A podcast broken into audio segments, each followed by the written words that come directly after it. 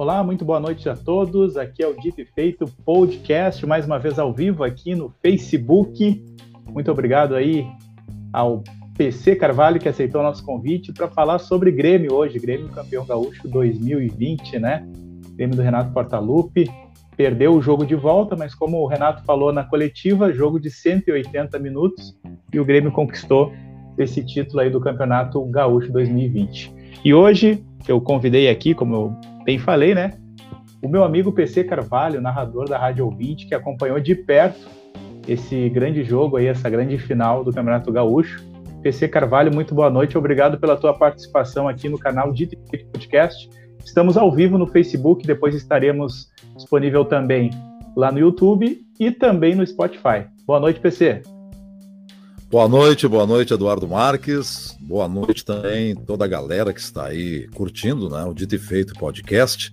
É uma honra, um prazer ter o meu nome lembrado, receber esse convite, participar com você, Duda, né, é, tomando a liberdade de chamá-lo de Duda, porque já trabalhamos em outras oportunidades juntos, até lembro bem que a primeira transmissão que fizemos né, da Rádio Ouvinte na longínqua Águas Claras, porque olha, cara, para sair de Águas Claras e chegar em Porto Alegre não é fácil.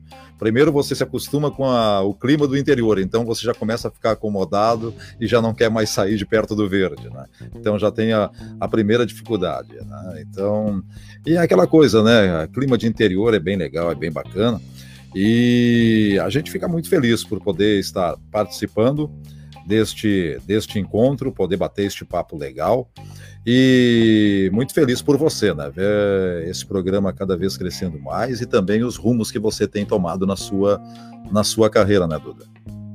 Perfeito, muito obrigado, PC. E me diz uma coisa, como é que foi narrar esse grande jogo aí, Grêmio, né? Campeão gaúcho, Grêmio e Caxias, como é que foi narrar pela Rádio Ouvinte esse grande jogo? Bom, nós nos preparamos bastante para esta partida, fizemos uma ampla divulgação, tivemos hoje uma quantidade grande de, de acessos, tanto no nosso streaming, como também no nosso Face, no nosso canal do YouTube.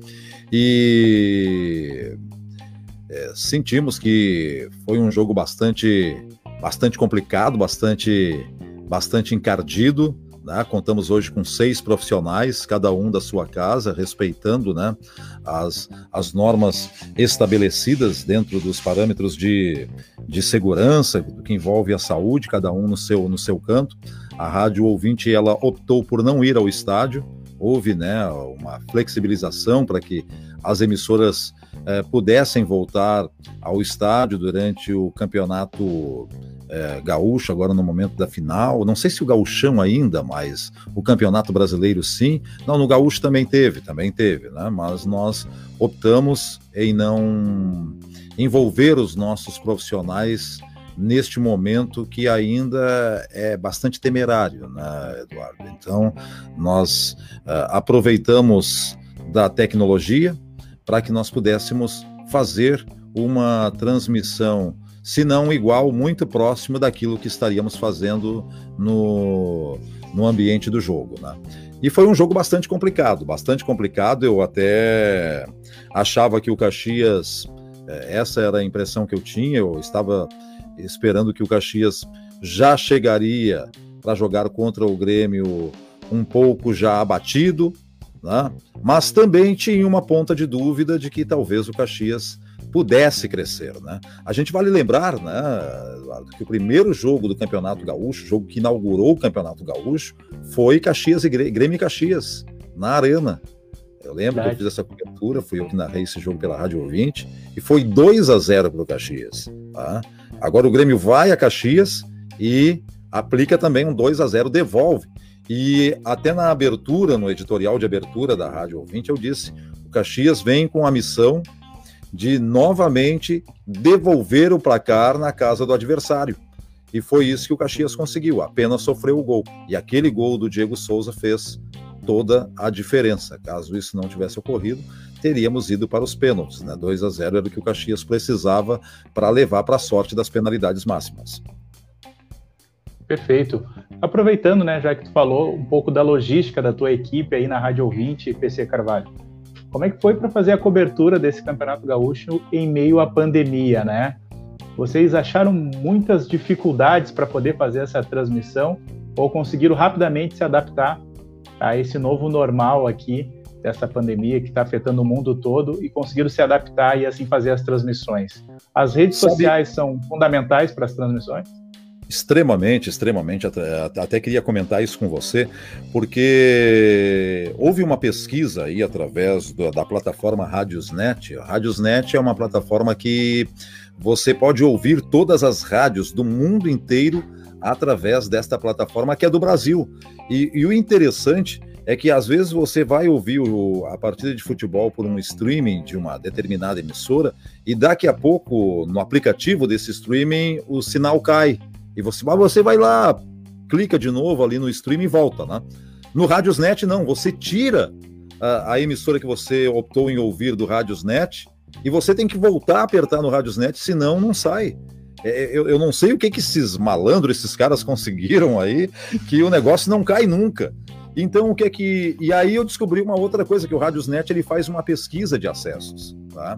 E que nesta pesquisa de acessos você fica sabendo quantos acessos você teve diariamente mensal, e mensalmente é, da sua emissora. E aí eu resolvi investir mais nesse Radiosnet, né, fazer uma divulgação dentro do Radiosnet, da Rádio Ouvinte, e foi o maior tiro que a gente pode ter dado certo, né? porque nós não éramos a, a primeira, a primeira colocada é, nas redes sociais, nem no Facebook, nem na, no, no, no YouTube e notávamos que as rádios eh, estavam deixando um pouco de lado o streaming. Mas tinha ali a primeira colocada, a segunda colocada, e foi quando eu chamei a equipe e disse: Olha, eu acho que nós podemos investir nisso aqui, podemos nos notabilizar nos streamings e usar essa pesquisa, tá? usar essas pesquisas. E até porque eu, eu pensei assim: se uma emissora ela pegar os números que ela tem no Face e divulgar, é, ela não está autorizada a divulgar os números da outra. Né? Talvez isso pegue mal. Mas uma vez que você vai mostrar o que o Radiosnet não é você que está divulgando, aí fica mais fácil. Não é você que está dizendo, é, são outras, uma outra fonte de pesquisa. Então, nos tornamos a primeira colocada em todo o estado no segmento gospel e também no segmento futebol e esporte no Rio Grande do Sul através das pesquisas do RádioNet, do RádioNet, e hoje estamos em sexto lugar no segmento esportivo em todo o Brasil e entre o top 20 das emissoras gospel. Estamos um pouquinho distante ainda no segmento news, que estamos começando agora com a Rádio Ouvinte News. Vale lembrar que a Rádio Ouvinte, ela é a rede do ouvinte, é mais de uma emissora. Trabalhamos com é, vários streamings. E por causa desta pesquisa, a direção da Clube FM, os proprietários da Clube FM, uh, entraram em contato comigo. Você poderia fazer, foi o que disseram, o que você está fazendo nessa web rádio, que tem mais acesso do que a nossa FM. Você conseguiria fazer? Vamos conversar. Conversamos, assumi a clube, hoje sou diretor da Clube FM em Alvorada, e foi aí que nós tivemos a grande sorte. Fomos agraciados pelo sistema IPDTL, que é o mesmo que a Gaúcha usa, a Grenal usa, a Bandeirantes usa, a Guaíba usa, em dias de jogos da dupla Grenal. Ou seja, aquela coisa tá rolando o jogo na TV e muitas vezes o narrador da rádio tá transmitindo antes de acontecer na TV. E nós, como web, tínhamos um atraso. Né? Tínhamos um atraso. A jogada já tinha acontecido e só ia aparecer. É, aliás, só ia aparecer a nossa narração, o nosso trabalho, 30 segundos, 40 segundos e às vezes até com um minuto de retardo. Com o sistema IPDTL que nós compramos, adquirimos pela Clube, é, nós estávamos ali em tempo real. E passamos isso também para a rádio ouvinte né, na web. E aí é, facilitou tudo, porque o Dan estava lá na casa dele, o Pedro Melo estava lá na casa dele, eu aqui na minha casa, no meu estúdio, cada um fazendo uh, ao vivo e em tempo real. Na verdade, tudo aquilo que seria uma grande dificuldade para nós veio a calhar e se tornou uma grande facilidade hoje com o avanço da tecnologia e com a plataforma. Esta mesma que você está usando aí e que nós queremos também né, fazer parte em breve. Com certeza. Mas eu só passo essa plataforma se tu passar o nome da escola para ter essa voz aí igual a tua, PC. Como é que faz? Bom, vamos ver. Ela, ela acabou de passar aqui para mim. Vamos ver se ela vai, vai vir de novo. Vamos lá. É... Transformamos sua ideia em realidade. Moraes Design Projetos Gráficos. Moraes Design Projetos Gráficos em geral. Anote aí o nosso WhatsApp: 51999828551. Sensacional. É a maior voz, com certeza. E PC, e agora para o Brasileirão? Vai continuar tendo essa cobertura da Rádio Ouvinte? Qual é a programação? Vocês vão acompanhar todas as competições? Ou agora, com o término do gauchão, vamos, vamos rever como é que, que vai ser não, não, o decorrer do, do, final do ano? Não, vamos fazer. A Rádio 20 não para. Ela não para. Ela, ela, cada emissora tem o seu estilo. A Rádio 20 Music, ela roda o melhor do flashback. A Rádio 20 News hoje ela, ela está é, em parceria com a agência Rádio Web e também com a agência Brasil. Então, ela tem uma média de 80, 90 é, é, notícias, né? Que já vem num pacote que a gente recebe diariamente, e mais a nossa equipe de profissionais, jornalistas recém-saídos da faculdade, outros que estão se formando, né? E outros que não receberam aquela oportunidade que o mercado poderia ter dado. E depois acabam mostrando na rádio ouvinte a capacidade que tem, e infelizmente, é, para quem não contratou, né, não contratou, e, pra, e felizmente para mim, que tive a oportunidade de recrutá-los, né, estar formando uma, uma grande equipe. Então, e a Rádio Ouvinte Gospel, que é a primeirona, né, que começou todo esse projeto, é, também vai estar transmitindo futebol. Mas o que, qual é a nossa maior intenção? Agora, colocando mais uma plataforma do IPDTL e agora com a plataforma de vídeo, a nossa intenção e trabalhando bastante com a captação de acessos e a, a pesquisa de acessos, nós queremos formar mais duas rádio ouvinte uma que vai trabalhar em São Paulo e outra que vai trabalhar no Rio de Janeiro.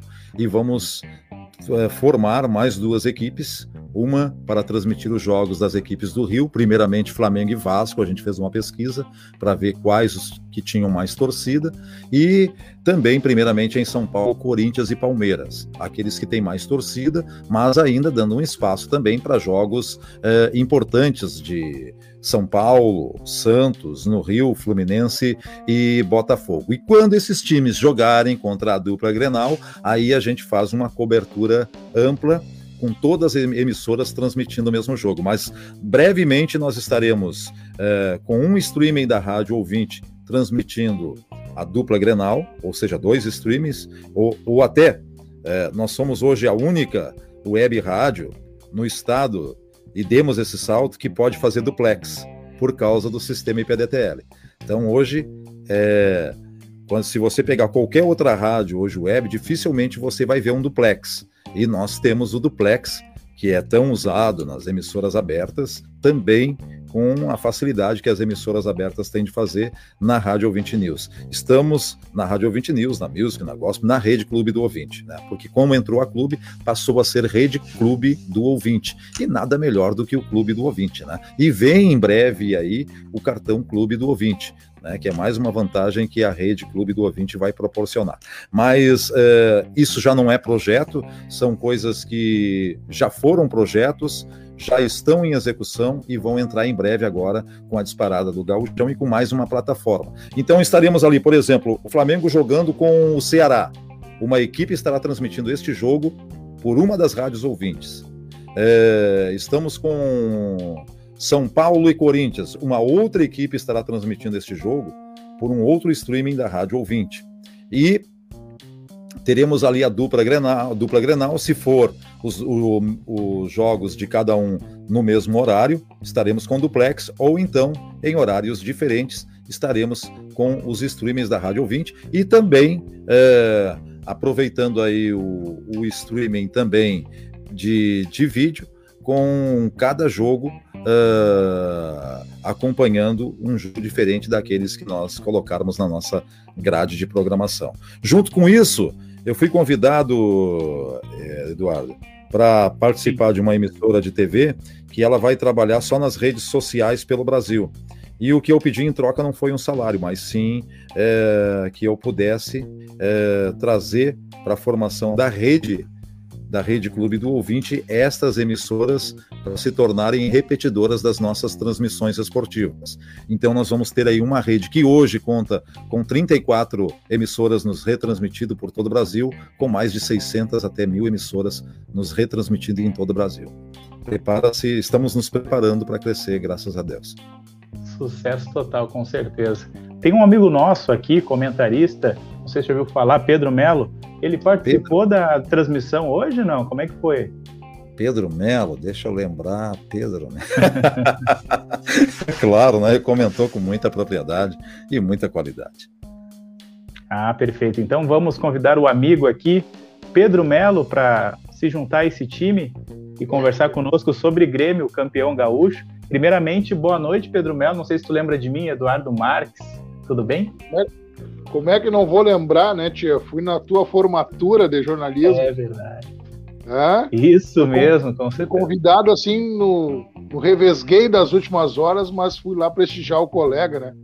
Eu não é sou formado em jornalismo, eu fiz o, a, a parte ali do, do, daquele da OCIP ali que a gente faz ali, depois eu fiz a, lá no Ministério do Trabalho, mas eu não sou formado em jornalismo, sou formado em educação física, mas fiz e hoje, graças a Deus, me coloco como colega de vocês aí. Claro que a, a formação no terceiro grau é muito mais importante do que somente um, um, um, curso, né? Então, quem se forma em jornalismo que tem que ter essa, essa carga. E a gente vai, vai brincando aí, vai falando aí, mas a gente tem algumas coisas, a gente escreve coluna, a gente brinca, né, Eduardo? Tá certo. Ah, foi bom tu ter chegado aí agora, porque o, o PC Carvalho tava falando mal de ti aí até agora. Tô brincando. é... Não, eu, tava, eu tava tentando entrar no, no sistema ali, porque eu já participei com esse mesmo sistema uh, e o cara me manda pelo Messenger ali. E aí eu ah, entro é... direto. Entendi. E aí, como tu me mandaste pelo WhatsApp, eu tive que fazer uma, um cadastro. E aí ah, eu entrei, fiz o cadastro ali e deu certo. Aí entrei de novo. Aí. Não, espero que tu aceite o convite, o, aceite o convite mais vezes, que daí eu já mando pelo Messenger, agora eu já sei já. Não Pedro tem Melo, problema, a hora que quiser. Convidei aqui para poder. Ó, te ver, ó, e tô com um abrigo aqui, ó. O abrigo, né, com meu nome escrito aqui desse lado de cá, meu nome escrito aqui, estão vendo? Tô vendo. Esse é um time que eu jogava no Pedro. futebol. Esse era um time que eu jogava no futebol, futebol de futebol de salão. Joguei por cinco anos no Mancha Verde, era um time do Amador aqui do Extremo Sul de Porto Alegre. Era um time bom aí, eu era um dos goleiros da época, né? Eram 10 pessoas para te ver, era bem organizado. O time tinha treinador, tinha tudo, era bem legal. É verdade que o Alisson se motivou vendo teus VHS na época que tu era goleiro? Como é que foi? É, eu mandava, é, VHS, né? Porque na minha época era só VHS, não tinha esse negócio de internet. Mas como era Perfeito. bom, né? Era bom. Eu lembro, eu lembro, que eu, uma vez eu voltei do Paraguai, foi o meu primeiro, meu primeiro aparelho para. Como é que a gente dizia? Como é que era o nome? Para assistir ali os, os VHS ali. É, cassete? De, de, de, é videocassete. Betamax? Betamax, olha. Vídeo cassete. E aí, eu não sei se era porque era do Paraguai, mas as formigas comeram todo ele por dentro, rapaz. era doce. doce era doce, era do Paraguai, né? Pedro Melo, eu te chamei aqui junto com o PC Carvalho para analisar, além de, de, se cumprimentar, né? Fazia tanto tempo que a gente não se via, mas também analisar esse Grêmio campeão gaúcho aí de 2020. Acompanhou o jogo pela Rádio 20, fez a transmissão. O que, que tu pode nos dizer sobre esse jogo aí, Pedro Melo? É, eu acompanhei o jogo, né? Todo jogo pela nesse momento de pandemia a gente acompanha pela televisão, né? Não é aquela coisa de estar ao vivo lá. E a gente também viu essa grande transmissão. O PC é um cara aí que que tem uma transmissão maravilhosa, tem uma voz aí que é inconfundível aí. E a gente fez essa transmissão. Saudades do amigo do Eduardo aí, porque é um cara que conhece muito aí também dessa parte de mídias, é muito legal. E a hora que quiser eu tô pronto a participar. Falando um pouquinho, depois eu ouvi a entrevista do Renato Portaluppi, estava ouvindo a, a, a, entrevista, aí depois, né, uh, o Renato fala muita propriedade, assim, que geralmente é o vestiário, né, ele briga muito pelo vestiário, pelo vestiário estar coeso, Né? E isso eu vejo que o Grêmio tem isso. O Grêmio tem um vestiário muito interessante, porque tu não vê ninguém falar mal de ninguém, tu vê, não vê ninguém uh, cara feia com ninguém. Quando tem cara feio, o Renato vai lá, bota a mão por cima, ou o Renato vai lá, dá uma dura, ou quando o time não joga bem, o Renato vai lá e se expõe. Né? Isso são coisas uh, que alguns treinadores uh, não, não se faz mais, porque hoje, hoje isso antigamente se fazia muito. Né? Uh, quem lembra ali do treinador Chiquinho, né? o velho Chiquinho, o PC, muitos jogos fez do Chiquinho. Então, assim, o Chiquinho era aquele cara que ia lá. É, Ernesto Guedes, ele, o Ernesto Guedes tem uma passagem. Ernesto Oi? Guedes. Eu ia falar Ernesto nele. Guedes tem uma passagem no São Paulo de Rio Grande agora, antes da queda de São Paulo ano passado. O Ernesto Guedes teve uma situação que ele entrou no vestiário e tinha um, um cara que trabalhou comigo no Inter, que era o Marcelo Labarte, que ele disse que o Ernesto Guedes chegou no vestiário, os caras falando mal um do outro, não, não, não, vamos parar com isso aqui. Nós vamos fazer desse jeito. Como é que nós vamos fazer? Desse jeito, desse jeito nós vamos fazer. Ele quase tirou o São Paulo do rebaixamento. São Paulo de Rio Grande. Então, assim, é, é, é essas coisas que, que o Grêmio, não, não digo que tem que ser a coisa antiga, né? Mas essas coisas que o Grêmio tem e faz com propriedades. Uma vez eu participei de um, de um programa e tinha um grupo de é, diretores né, do, Grêmio na época e eles dizendo, fazendo uma, uma, uma forma de organizar um processo eletrônico, tipo, para conduzir isso, conduzir aquilo dentro do Grêmio. Aí o Renato era o treinador. E aí eu fiz uma pergunta para eles: tá, mas o Renato concorda com isso? Isso vai dar certo? Porque assim, se der certo é legal, agora se não der certo, não adianta. Né? Tu pode botar toda a tecnologia do mundo, mas se não der certo, não vai à frente. Então, assim, o, o, Grêmio hoje não foi bem, o Renato fala isso muito bem, sua propriedade. O Grêmio não foi bem no, no, no seu contexto geral. O Grêmio jogou mal, né? Mas o Grêmio nunca perdeu o controle do jogo. Mesmo, mesmo tendo tomado dois gols, né, o Grêmio não perdeu o controle do jogo. Ele tinha aquele controle. O Grêmio parece aquele time que sabe o que faz. Mesmo perdendo, isso eu brinco sempre, o Grêmio é aquele time que sabe sofrer. Né? Mesmo perdendo, ele tinha o controle do jogo ali. Ele teve menos posse de bola, ele teve menos uh, passes, né? Uh, foram 35 faltas só durante o jogo inteiro, então foi um jogo muito limpo. Né? Então eu, eu, vejo que a organização do Grêmio, o pessoal entra e sabe o que faz. Mesmo tu não jogando a tua posição, entra lá, dá o teu melhor. E ele fala isso do Everton, ele dizendo que chamou o Everton no quarto dele, né, na, na concentração, e disse assim, cara, Tu faz o teu melhor até tu aguentar, que eu vou te substituir. Então o cara já entrou no jogo sabendo que ele ia ter que fazer o melhor dele, que ele ia sair. Então ele já fala isso pro cara. Ele é, é, é ele é honesto com o cara, ele, entendeu? Ele é honesto com o cara, ele vai lá e diz o que vai acontecer e faz. Então isso te dá uma credibilidade. E o Renato tem essa credibilidade. Ele tem sete títulos em quatro anos né, e um vice-mundial, que hoje nós estávamos falando, né, é um título, chegar de vice-mundial, perder para um Real Madrid tomando um gol do Cristiano Ronaldo de falta, é, é algo né, muito bom. Eu comentei hoje isso com o Pedro, né? Porque falavam, falam que o Grêmio ganhou sete títulos, mas um vice-campeonato mundial não é algo desprezível. Né? Há aquele segundo lugar que ninguém quer, mas um título mundial diante de um Real Madrid e o gol tomado nas circunstâncias como foi uma falta né, do, do, e ainda do Cristiano Ronaldo, quer dizer, foi um, isso vem provar a competência do Renato cada vez mais. Sabe, Pedro, me lembro bem, Eduardo, de uma vez que o Celso Roth chamou o Tyson. O Tyson começou no Internacional e não conseguia né, não conseguia jogar e o, eh, e o não estava conseguindo jogar. E, e mas quando o Tyson estava já no Inter e o Celso Roth era treinador do Grêmio, é, o Tyson estava acabando com a, as defesas do Grêmio. Aí o Celso Roth chama o Tyson para junto dele e diz assim: ó, eu quero que tu seja dentro de campo aqui no Inter, aquele Tyson que eu conheci quando eu era técnico do Grêmio. Por que que tu consegue ser é, o Tyson que eu quero que tu seja quando eu sou treinador do outro time e agora não consegue ser quando eu tô te treinando? O que é que eu fiz pra ti? né? Vai lá e faz, arrebenta. Se tu conseguir, consegue. Essa coisa que o Renato tem que o Celso Roth fez com o Tyson e o Renato consegue fazer com todo mundo, é o que faz Grêmio um time que a qualquer momento pode se esperar tudo. Muita gente talvez diga assim: ah, mas se deixasse mais cinco minutos, mais dez minutos, o Caxias é, faria o terceiro. Meu amigo, eu estava pensando que a qualquer momento o Grêmio poderia fazer o segundo num contragolpe. Até mesmo porque o primeiro gol do Grêmio, né, e o único nessa partida, foi assim que nasceu, de um golpe. Né? É, então, é, na realidade, ia fazer três e o Grêmio ia, é, ia levar o terceiro. Talvez o Grêmio fizesse até o segundo e o terceiro, porque é, e, bala e, e técnico tem para isso. E muito assim, né, PC? Vamos dizer assim, o Grêmio fez o primeiro gol saindo da bola lá de trás. Ele toma uma pressão do Caxias e ele sai jogando de trás. E assim, ó, o Caxias vai tocar na bola dentro da área dele, cortando a bola, e aí sobra para pro, pro, pro, pro Diego Souza fazer o gol. Então, quer dizer assim, é, poucas vezes nesse lance do gol, o Caxias tomou, é, o Caxias tocou na bola.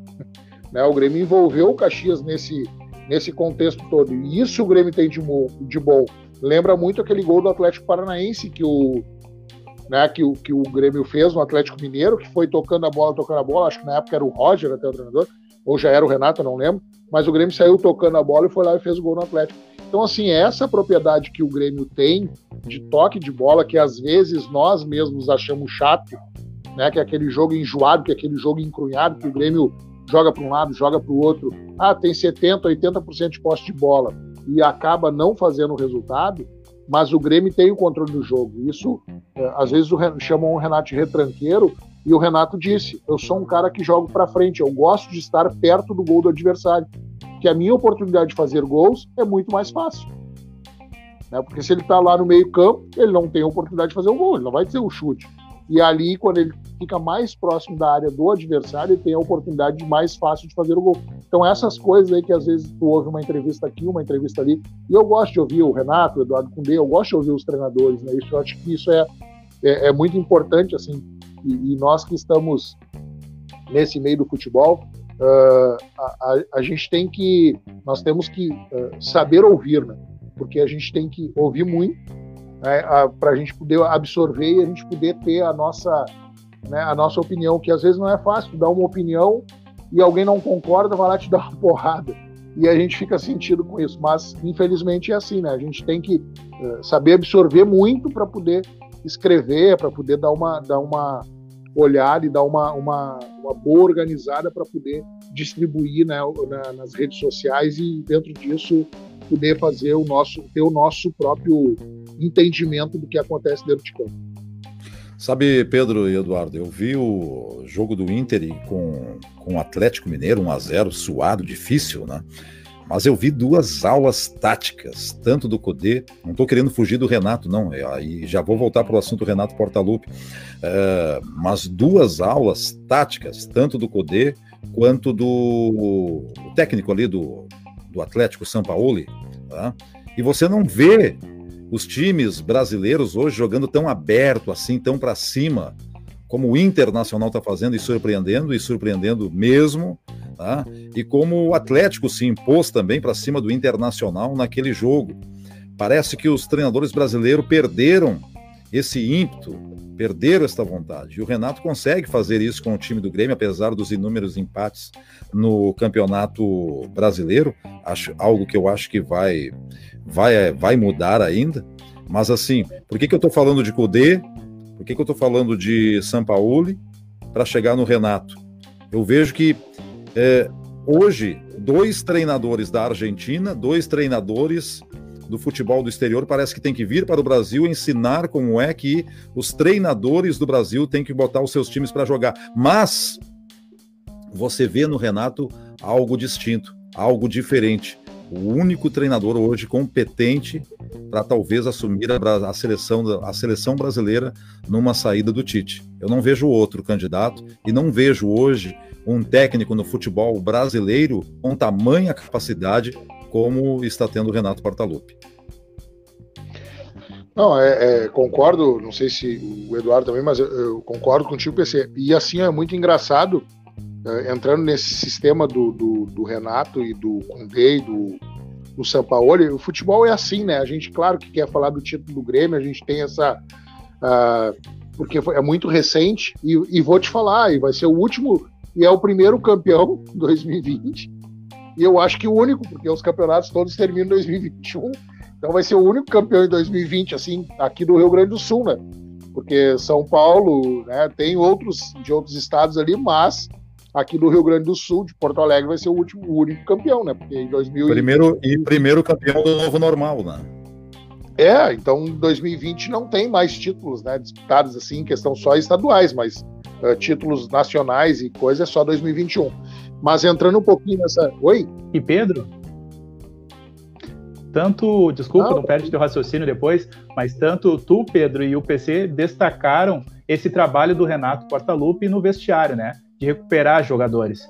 Uma pergunta que não quer calar: Thiago Neves, vai ter recuperação? Esse jogador, o Renato Portaluppi, vai conseguir recuperar também? Ou já é um caso perdido? Esse jogador não tem que ser mais testado aqui no Grêmio? Não, eu acho que o, Thiago Neves é um jogador assim, um jogador importante. Eu acho que o Renato ainda não achou a, a posição ali, a, a, a milimétrica dele. Né? Eu de repente colocaria o Thiago Neves, de repente até como. Lembra quando jogou o. o ah, agora fugiu o nome, me foge o nome dos jogadores. O Douglas, né? Quando jogou o Douglas, que todo mundo dizia que o Luan era um falso 9, na realidade, quando o Grêmio recuperava a bola, quem saía para um falso 9 era o Douglas. E o Luan recompunha para fazer a marcação, porque tinha um poder de marcação maior. Quando recuperava a posse de bola, o Douglas vinha, e montava ali a estrutura de fazer o jogo. Então, o Thiago Neves, daqui a pouco, é um jogador que tem essa capacidade, tem essa característica, que é um jogador que ele sabe jogar de costas para o adversário e ele sabe fazer esse balanço entre a linha adversária da marcação, a primeira linha a segunda linha. Então, quer dizer, ainda não, não, não ficou claro a posição do Thiago Neves, mas é um cara que contribui com o quê? Com o toque de bola, é um cara que contribui com a experiência, é um cara que contribui com um aspecto, às vezes, numa estrutura de, de, de, de, uma final ou de um jogo pegado é aquele cara que acalma o jogo, ele pode definir uma bola parada. Então, quer dizer, tem várias situações que ele pode ser importante para o Grêmio. Só que a torcida quer imediatismo. É, infelizmente é assim, nós somos assim, o ser humano é assim, a gente quer o imediatismo e às vezes não é assim. Às vezes a gente tem que dar o tempo, né, e aí ela vai, vai se construindo. Então, eu acho que o Thiago Neves precisa, assim, precisa o quê? É, uh, mais tempo dentro do jogo. Só que pela característica do time do Grêmio, que é um, um jogo intenso, ele não tem essa característica. Hoje, ele já não é mais um cara intenso, né? É um cara que tranquiliza o jogo. Então, este é o problema. Acho que é, essa é a grande dúvida do Renato. Por exemplo, o Diego Souza é intenso. Né? O Everton, intenso. O Alisson, nem se fala. Né? Uh, o, o Robinho entra onde nesse time? Oi? O Robinho entra onde nesse time? O Robinho acho que entra no lugar de Jean-Pierre. Eu acho que é no lugar de Jean-Pierre, porque ele ficaria com o Maicon, o Matheus Henrique ou o Lucas Silva ali e o Robinho. E é mais intenso. Oi? E é, e é mais intenso. E é mais intenso, é um cara que está sempre próximo. Aí os caras, ah, mas ele poderia entrar no lugar do Maicon. Não, não é uma característica parecida. Né? Ele não tem. O, o Michael tem uma, uma coisa de carregar a bola. O Robinho já não tem isso. Ele é um cara mais próximo da área, é um cara que chuta. Então o, o Robinho teria, eu acho que teria uma, uma colocação e o Jean-Pierre não vem bem, né? Ele vem enfrentando alguns problemas Sim, aí. É, e ele não vem bem. o Jean-Pierre. Oi, PC, desculpa. Foi o pai do Jean-Pierre que faleceu? Não sei se faleceu ou se teve Covid. Eu não sei. Eu não ah. sei se ele chegou a falecer de Covid. Eu acho que ele teve ou está com Covid ou está nesse processo. Não, não, não posso é, afirmar. O pai do Jean-Pierre ele está com, com Covid, né? Esteve uhum. em mal de saúde. Ele acompanhou de perto essa situação, mas não corre risco de vida. Parece que está tudo certo agora já com o pai do Jean-Pierre. Mas é, eu tá discordo na questão de Jean-Pierre não não seria titular nesse time, mesmo com esses problemas. Ele teve boas atuações, não acha, Pedro? É, ele teve, só que assim, Eduardo, ele é um jogador que eu não sei se. Eu sempre falo isso, já falei isso, PC. Ele me lembra aquele muito Bruno, né, o Bruno Soné que chamavam, né? Que depois. Ah, o, ah, o substituto. O Bruno é aquela situação assim, o Bruno é aquele jogador que tem uma passada larga, uma passada lenta, que eu acho que o Jean-Pierre tem, só que o Jean-Pierre tem uma qualidade maior, que é a conclusão a gol que o Bruno não tem. O Jean-Pierre eu acho que é aquele jogador mais clássico. É, ele é assim, ó, um, ele precisa um pouquinho da inteligência do Thiago Neves, que é o, que é o jogador que muito se assemelha assim. Porque o Thiago Neves, quando novo, ele tinha inteligência e era um jogador intenso. O Jean-Pierre não tem essa intensidade ainda, ele precisa descobrir essa intensidade. E aí os problemas deram uma baixada nele. Mas é um grande jogador, acredito que é um grande jogador e vai pode fazer história no Grêmio.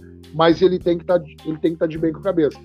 É, são coisinhas, né? Foi lá, apagou todas as fotos do Grêmio, depois, ah, botou a tatuagem do Ronaldinho Gaúcho. Tem nada a ver, eu acho que o Ronaldinho Gaúcho foi um baita, um baita jogador, um jogador de extrema qualidade eu acho que nesse, naquele momento que ele foi pro, pro Flamengo ali, não era o momento dele ter voltado pro Grêmio.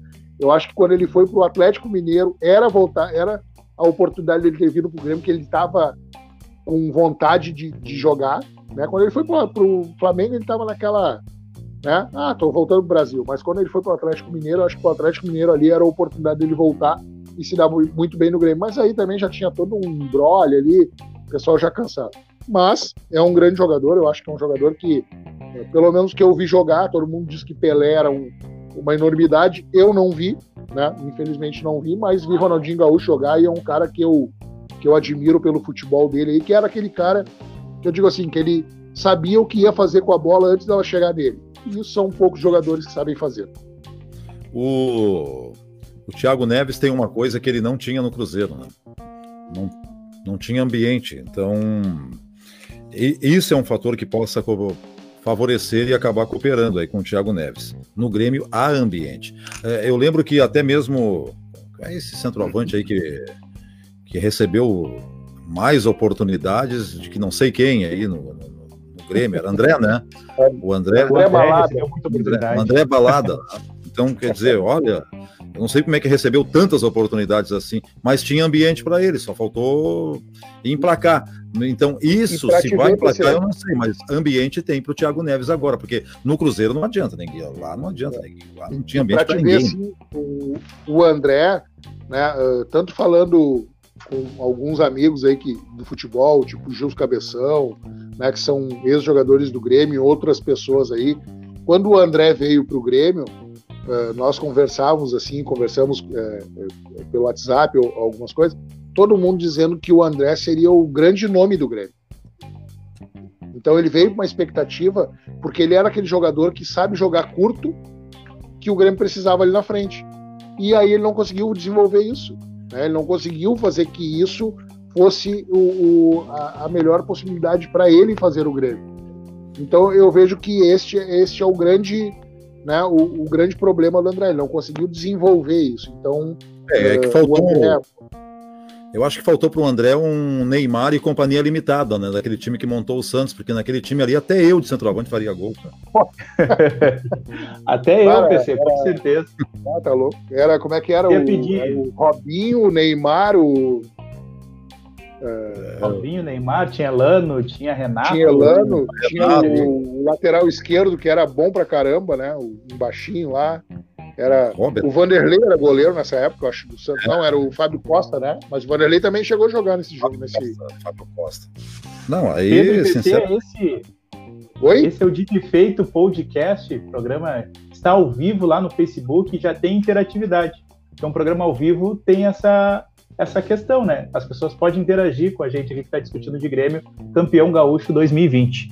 E a primeira participação é do Oscar que fala que o Grêmio sem o Maicon perde qualidade de passe e o Jean-Pierre é craque, mas é muito lento. Vocês concordam com a opinião do Oscar?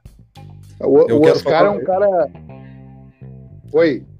Eu queria falar só sobre um pouquinho sobre o Jean-Pierre, e a gente segue aí. Mas uh, o Jean-Pierre, e aí o Pedro estava lembrando do Bruno, o Jean-Pierre tem um problema, eu acho que o problema do, do, do Jean-Pierre é, ele precisa muito que o Renato converse com ele, mas acho que um psicólogo também, viu? E ficou muito claro hoje na, na hora de receber a taça. Na hora que o Grêmio recebeu a taça, eu descobri o problema do Jean-Pierre ter altos e baixos durante o jogo. O Jean-Pierre tem momentos que ele apaga. Ele sofre de apagões E, e, durante o jogo, e, e, eu descobri que até na vida normal dele, porque tá todo mundo comemorando lá, lá, é, é, feliz, é, o outro, é, né, e o Jean-Pierre tava lá também, daqui a. Parou. Momento Luan do Jean-Pierre. Parou, é. parou, parou. Ele para, ele para, ele para durante o jogo e acho que ele para durante a vida. Ele precisa, não sei, precisa de um psicólogo, alguém tem que falar com o Jean-Pierre. Se é, ele acordar e ficar acordado durante o jogo, não pode se drogar e chegar chapadão, lunático lá no jogo, né? Senão não, não passa depois lá no antidoping. Mas alguma coisa precisa ser feita para esse jogador. Acho que daí o problema dele. Não, talvez não me levem a sério. Olha que é. tem jogadores que sim, o Bruno. Tem aquela tomada no vestiário, né, PC? Hum? Tem que ter aquela tomada de 360 no vestiário, né? Já Pierre, dá uma tem... tocadinha ali na tomada. Tem que ter. E o Grêmio sem o Maicon perde a qualidade? Ah, eu, eu, eu ia mandar um abraço pro Oscar, que é meu, meu parceiro aí de, de vários anos aí. Eu tô aqui no WhatsApp mandando as pessoas entrar em contato, tô brincando. Mas o Oscar é um cara que eu. Né, um cara, gente boa aí, que eu, que eu me dou muito com ele aí, um cara que tem uma. A gente estudou junto aí, é um cara muito gente boa. E ele fala ali com propriedade. Eu acho que o Maicon, sim, ele, o Grêmio perde essa qualidade né, de, de, de, passe, porque o Maicon ele tem o passe curto e o passe longo, que tinha o Arthur. Né? O Arthur tinha esses dois passes. O Matheus Henrique não tem ainda, o Darlan não tem e o Lucas Silva também não tem.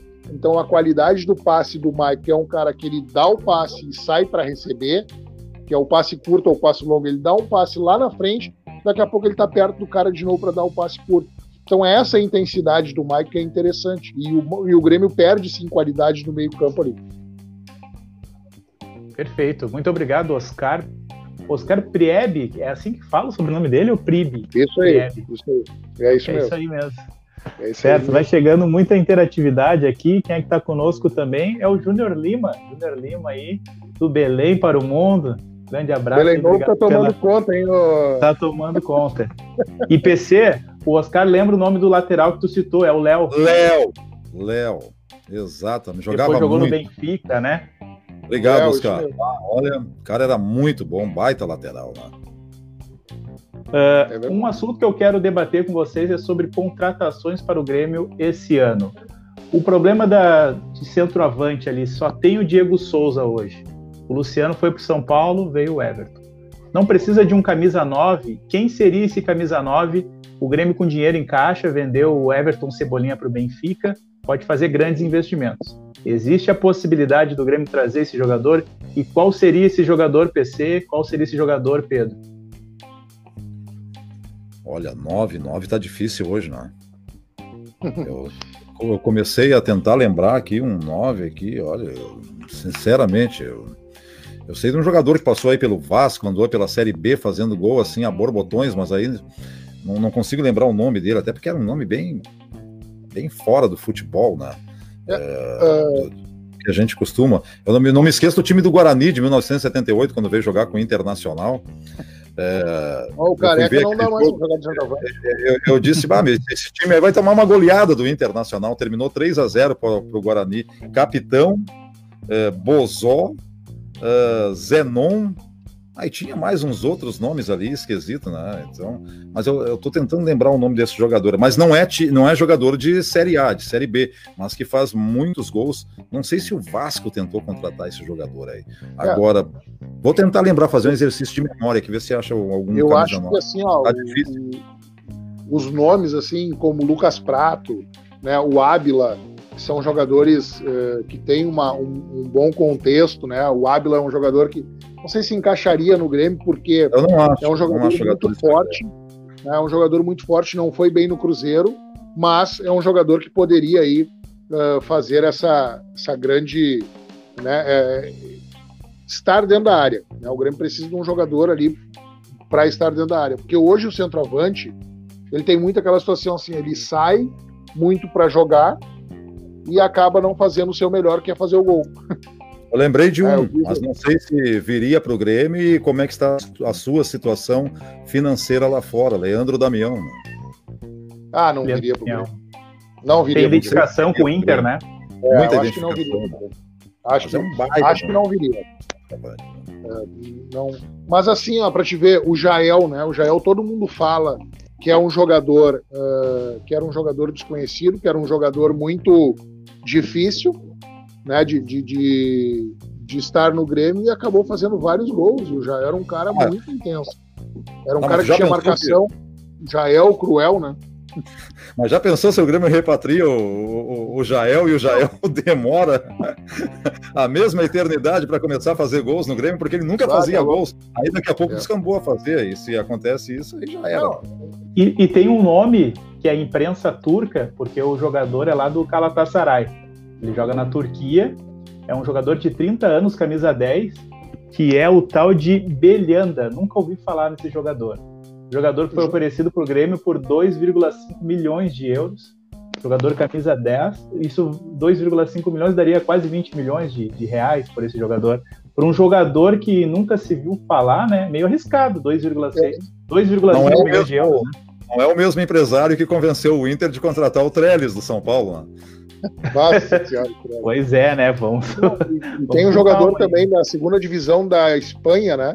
que o Grêmio estava, que eu ouvi também, agora não me recordo o nome, é um nome também bem, bem complicado, mas é um, é, ele é centroavante, joga na segunda divisão da Espanha, e o Grêmio é, tinha algumas informações que o Grêmio buscando, ele fez é, fez muitos gols, ele jogou 40, 40 jogos na segunda divisão e fez 35 gols.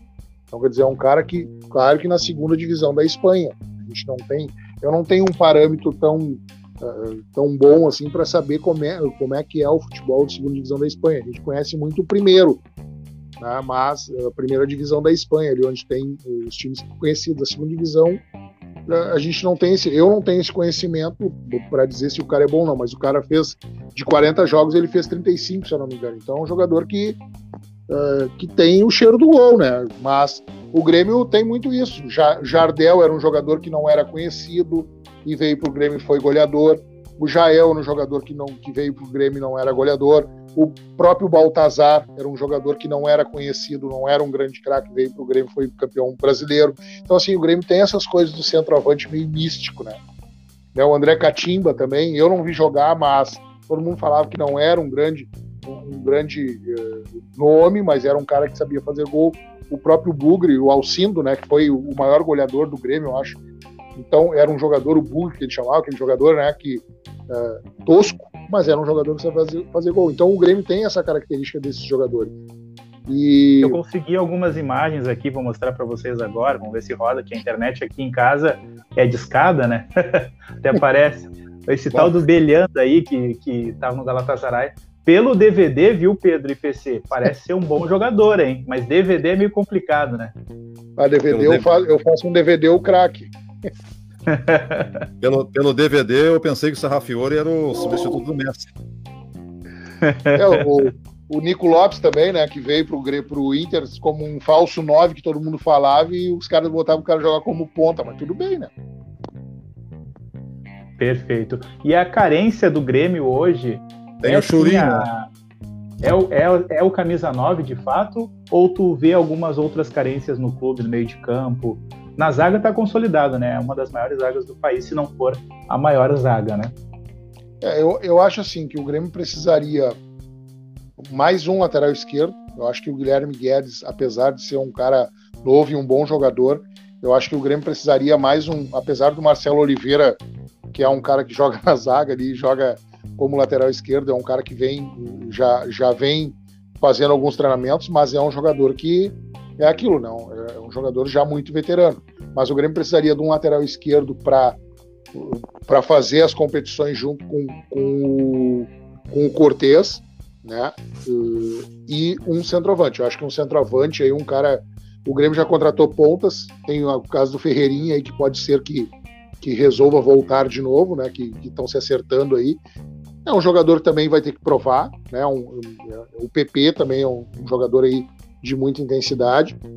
E o Grêmio eu acho que precisaria um lateral esquerdo e um centroavante. Um centroavante, assim, é, é, que hoje não existe mais aquele centroavante, né? Assim, o PC está mais tempo do que eu nessa, nessa função. Não existe mais como o Odair, como o Evair, né? Aquele centroavante, o Evair é um cara né? Uh, aquele que jogou no Oséias, né? Que era aquele jogador fincatão. Serginho Chulapa. É, o, Cone, como chamaram o Fred, mas o Fred é um cara inteligente. E, os caras Só eram que... caras fincadão e bandidos ainda, né? Os zagueiros é. tinham medo, respeitavam. É, isso aí. Então, assim, eu, eu vejo. O Cláudio Adão, quando menos se esperava, se o zagueiro ficasse muito do lado ali, o juiz não via, tava tomando um soco nos beijos e pronto. É. Eles batiam mesmo. Né? A lateral do Grêmio, a lateral direita do Grêmio, eu acho que pelos dois ali, o Orejuela ou o próprio David Braz e também o Vitor Ferraz, né? E também tem o David Braz que de repente, né, numa situação pode jogar por ali também, né? Como como um, um terceiro zagueiro mais pelo lado direito, é um cara inteligente para isso, né? Uh, o meio campo do Grêmio, eu acho que precisaria ali um cara de repente uh, sabe aquele volantão tipo Michel, assim, aquele cara que tem que, de vez em quando, tem que botar um volantão ali para dar uma decidida ali. Eu acho que o, meio-campo do Grêmio é muito técnico, né? E, e, eu acho que falta um volantão ali. O Michel era aquele cara que dava o respeito, né? Eu acho que falta aquele, né, aquele cara que chega chegando ali e diz: não, não, ei, comigo a situação aqui, vão jogar que é comigo a situação porque tem eu só até, o Kahneman. Eu até, pensei, eu até pensei que o Lucas Silva faria um pouco esse papel, mas hoje eu já achei ele um pouco mais frouxo na marcação. Mas nas é. últimas partidas eu estava achando ele mais guerreiro ali, sabe? Um jogador que eu pensei que poderia fazer essa função. E uma outra é, função que eu acho que o Grêmio precisa ver logo é um substituto à altura do Michael. Porque não adianta, uma hora vai parar. E eu acho que os que estão entrando ainda não estão dando a mesma conta do recado. É, a qualidade de passe do Michael é muito, muito complicada. É difícil ter um jogador hoje assim, né? Uh, o próprio, assim, ó, uh, o Arrascaeta tava, tava querendo sair do Flamengo, né? É um baita jogador, né? Mas o salário do Arrascaeta também é duas arenas, né? é, mas se ganhar, se ganhar, ele ganha no Flamengo, né? Eu acho que mas é um ele não está se entendendo bem lá com o técnico deles agora lá, né? É, parece que eles não estão falando a mesma língua, ele tá falando português, espanhol e o cara tá falando russo lá, não sei como é que tá a situação. Um outro questionamento que eu tenho para vocês é o seguinte, vai aparecer na tela agora esse questionamento. O Grêmio, o foco no Brasileirão. Vai existir esse foco agora, acabou o gauchão, o Grêmio vai começar a ganhar, vai começar a ir para as cabeças do Campeonato Brasileiro ou falta primeiro contratar e depois disputa para ser um dos, dos candidatos ao título do Brasileirão? Diz aí, Pedro. Não, eu, eu vejo, eu vendo a entrevista do Renato, eu acho que assim, o, o Brasileirão, o Renato não tem, né? Como treinador. É um dos poucos títulos que o Renato não tem. Então ele quer muito. Né? Ele quer muito o Brasileirão. Claro que um Brasileirão de pontos corridos né? O, o, Grêmio nunca ganhou um pontos corridos, então é muito. Teve aquela vez lá que foi vice-campeão perdendo para o São Paulo, estava 10 pontos na frente do São Paulo e acabou uh, sendo ultrapassado pelo São Paulo. Então, assim, é, é um time uh, que tem que se. Eu acho que o Grêmio está buscando essa característica. Ele buscou jogadores com essa característica, que é o Thiago Neves, que é o Diego Souza, o Robinho, né? São jogadores que têm essa característica de pontos corridos. Não é mais aquela característica de mata-mata. Então a, característica do Grêmio está mudando, porque o Grêmio tinha uma característica muito de mata-mata. Vai para mata-mata e pá, pum, dava Grêmio. E o Grêmio começou a pensar uma forma diferente de, de, de modernizar o seu, a sua estrutura. E com isso, né, nessa situação, coloca, começa a colocar alguns jogadores que têm. O próprio Robinho foi campeão com pontos corridos com o Cruzeiro. O Thiago Neves foi campeão com o Cruzeiro em pontos corridos. Né? O Diego Souza teve várias oportunidades, não, não lembro se ele foi campeão com algum clube, né, eh, com pontos corridos. Então, assim, ele começa a buscar. O Michael é um jogador que tem essa característica, então ele começa a buscar jogadores com essa característica. E, então, assim, essas contratações que eu acho que o Grêmio está buscando, porque se ele busca um centroavante, centroavante fincadão, né, não é essa característica, é uma característica matador. Então, assim, eh, são características de jogador que tem que se buscar e tem que se entender. Eu acho que o foco do Grêmio assim não é que seja só o Brasileirão, mas o Brasileirão é um dos primeiros focos do Grêmio. E tu, PC, o que, que, tu acha? Eu... eu eu acho que o Grêmio não pode, de maneira nenhuma, abrir mão do Brasileirão e principalmente trocar pontos com equipes que você não pode se permitir trocar pontos, tipo Ceará, Fortaleza, Bragantino. Você tem que trocar pontos aí com equipes como Flamengo, com Palmeiras, Corinthians, e o Grêmio, claro que focou no gauchão, mas abriu mão nesse começo aí do, do Campeonato Brasileiro, não pode mais. É hora de focar, é hora de ir para cima. Acho que Libertadores vai ser muito mais difícil fazer, as viagens serão mais cansativas. É, usar essa máscara é um pé no saco, é muito chato e tem que estar tá usando isso aí toda hora. Álcool gel toda hora, cuidado toda hora.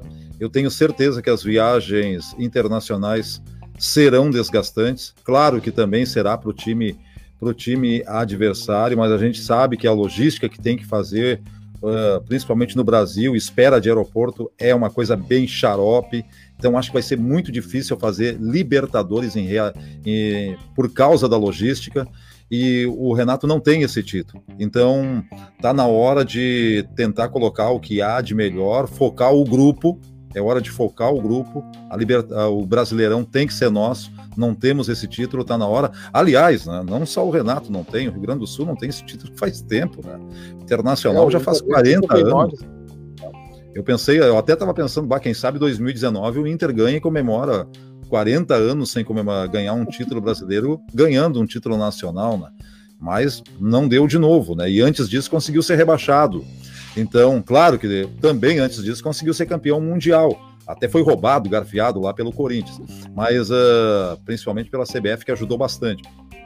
Mas uh, se o Grêmio não focar agora, não alcança mais, vai ser muito difícil. E trocar pontos com, com equipes como Coritiba, Bragantino, é, Fortaleza, Ceará, não dá. Você troca pontos com Palmeiras, você ganha do Palmeiras aqui, perde lá. Agora, você empatar com, com um time de menor expressão como Goiás aqui e perder lá, não tem como ganhar Campeonato Brasileiro. Então, é a hora de chamar o grupo, pegar esse momento, ó, tudo bem, comemoramos, né, festejamos, mas agora vamos focar, brasileiro tem que ser nosso.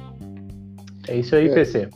E Pedro, desculpa interromper, mas Não. eu tenho que chamar a interatividade, porque já se aproxima de 57 minutos do programa da ao vivo aqui, e muitas pessoas participando, os amigos aí mandando bastante mensagem. Mandar um abraço pro Oscar e o Luiz, são os campeões aqui, mandando muita mensagem. Obrigado mesmo pela audiência de vocês. E vamos começar aqui pelo. Cadê ele? Oscar. 9 é mosca branca. Realmente, é o que o pessoal está falando aqui, que 9 é bem difícil de achar. Seria o Marrone.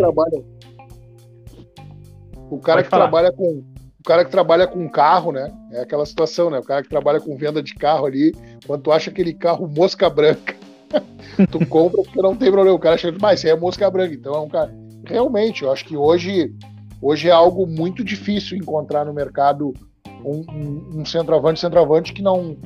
Porque hoje os centroavantes eles acabam não por eles, mas são jogadores que o técnico exige uma marcação também deles. Então, um cara que é muito pesadão já não consegue ter essa intensidade de marcar e fazer o gol, que é o, é o grande objetivo do centroavante, né? Hoje não tem mais aquele. Uh, tu não vê um clube. Qual o clube brasileiro que tem um centroavantão? O Paulo Guerreiro no Inter que machucou. Né? O Corinthians, o Luciano fazendo alguma coisa lá, mas também não é um centroavante né, que foi para o São Paulo. O Vasco, o Vasco tem, que é o, o Germán Keno, baita jogador que o Vasco trouxe, um jogador que está sempre dentro da área. Esse é, e aí que eu digo, esse é um jogador barato, veio para o Vasco, por que, que não foram atrás desse jogador? Né? E é um jogador barato. mercado, né? Né? Então, assim, às vezes é aquela. É que nem tu falaste, né, Eduardo? Ah, o jogador jogou lá, não sei aonde, blá, blá. como é que pode vir pro Grêmio? Daqui a pouco pode vir ser um grande jogador. Esse jogador da segunda divisão da, da, da Espanha, que fez 40, 40 jogos, fez 35 gols, pode ser um grande jogador? Pode, mas é uma incógnita. Né? Pode dar certo ou não, mas esse Germán Kiano é um baita jogador que o Vasco trouxe, olha, muito interessante, né? Não é centroavante, é zagueiro, mas o Jeromel também ninguém conhecia, né? E foi é grande achado. Né? Eu lembro do Adilson na né? América, né? Não, não, veio no Inter, não jogou nada e depois só levantou taças no Grêmio. Né? É, eu estava fazendo uma pesquisa aqui, é, teve no Inter, né? mas aí o Leandro Damião estava vivendo grande fase, começou a fazer um, alguns gols e aí foi embora. O Jonathan Alves, né? não sei se não Verdade. Equatoriano, né? Deve estar no Barcelona do, do Equador lá. Não Isso. deu certo o Adilson no Grêmio, foi dar no Inter, foi dar no Grêmio, talvez. Quem sabe é não deu certo no Inter, quem sabe possa dar no Grêmio, não sei, não. Eu, eu acho que esse Jonathan Alves é, é a mesma. o, o, Inter trouxe esse, esse rapaz ali agora, esse jogador, esse uruguai, também é um jogador desconhecido, né? É um jogador Abel. que não tem muito. Abel é, Hernandes. É, eu não, não lembro muito assim. Sou um cara, sou um não, eu sou fã da seleção uruguaia, porque o futebol uruguaio é muito, muito pobre, né? Mas eu sou uhum. fã da seleção uruguaia. Eu gosto de ver a seleção uruguaia jogar aquela coisa mística ali. Né? E um grande centroavante da seleção uruguaia é o Luiz Soares. É aquele cara ali, né? Aquele cara que define, o definidor, todo mundo chama. Missão então, nada gente... fácil, né? Tinha o Soares lá e o Cavani, né? Imagina como é que ele ia é. fardar naquele time, né? O Abel. Não tinha como, né? Não tinha como. O Luiz Wagner Machado, eu lembro do Denner que jogou no Grêmio, foi um jogador excelente. O Denner que jogou no Grêmio. Mas não era o centroavante. Né? É, exatamente. Oscar, com os laterais que temos, o Jardel passaria fome hoje, criticando os laterais do Grêmio, porque o Jardel jogando não teria chance, chances com esses laterais. O Eduardo. Oi. Esse, eu vou só me ausentar uns minutinhos aqui que eu tô com com o vereador aqui na, na minha casa, também, também tá trabalhando, né, PC? Tranquilo, vai lá.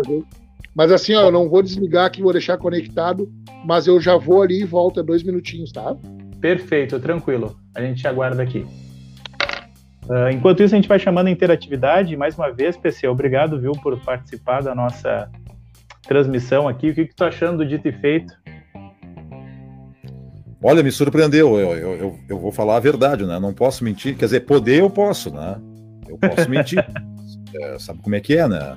Cara pode tomar um garrafão de cachaça, mas vem as consequências depois, né? Então, eu não quero mentir porque, você sabe, né? Sou um homem que procura seguir a palavra de Deus e se eu mentir, estou me credenciando lá para o outro lado que eu não quero ir. Então, é, eu não conhecia o programa, né? não conhecia, de fato, não conhecia, mas é, gostei, gostei da forma como o programa é conduzido por você e pelo estilo do programa. Gostei mesmo. Estou bastante satisfeito de estar aqui. E agora, a partir de hoje, tens aí um, um telespectador, né? um internauta assíduo. Com certeza. Obrigado mesmo, viu? O Oscar falando aqui que ouviu uma entrevista do Jael Cruel né, essa semana. Ele está bem no Japão e disse que para o Brasil só voltaria para o Grêmio, mas não agora. É isso que falou o Jael nessa entrevista, né? O Jael seria uma solução para o Grêmio, PC ah, Foi onde ele se deu bem, né? No Grêmio, ele teve outras passagens por outros clubes, mas não foi tão exitosa quanto foi no Grêmio. E aí, olha, claro que daria. Por quê? É, olha a paciência que o Renato teve com o André, que não deu certo, e com o Jael também, que deu certo.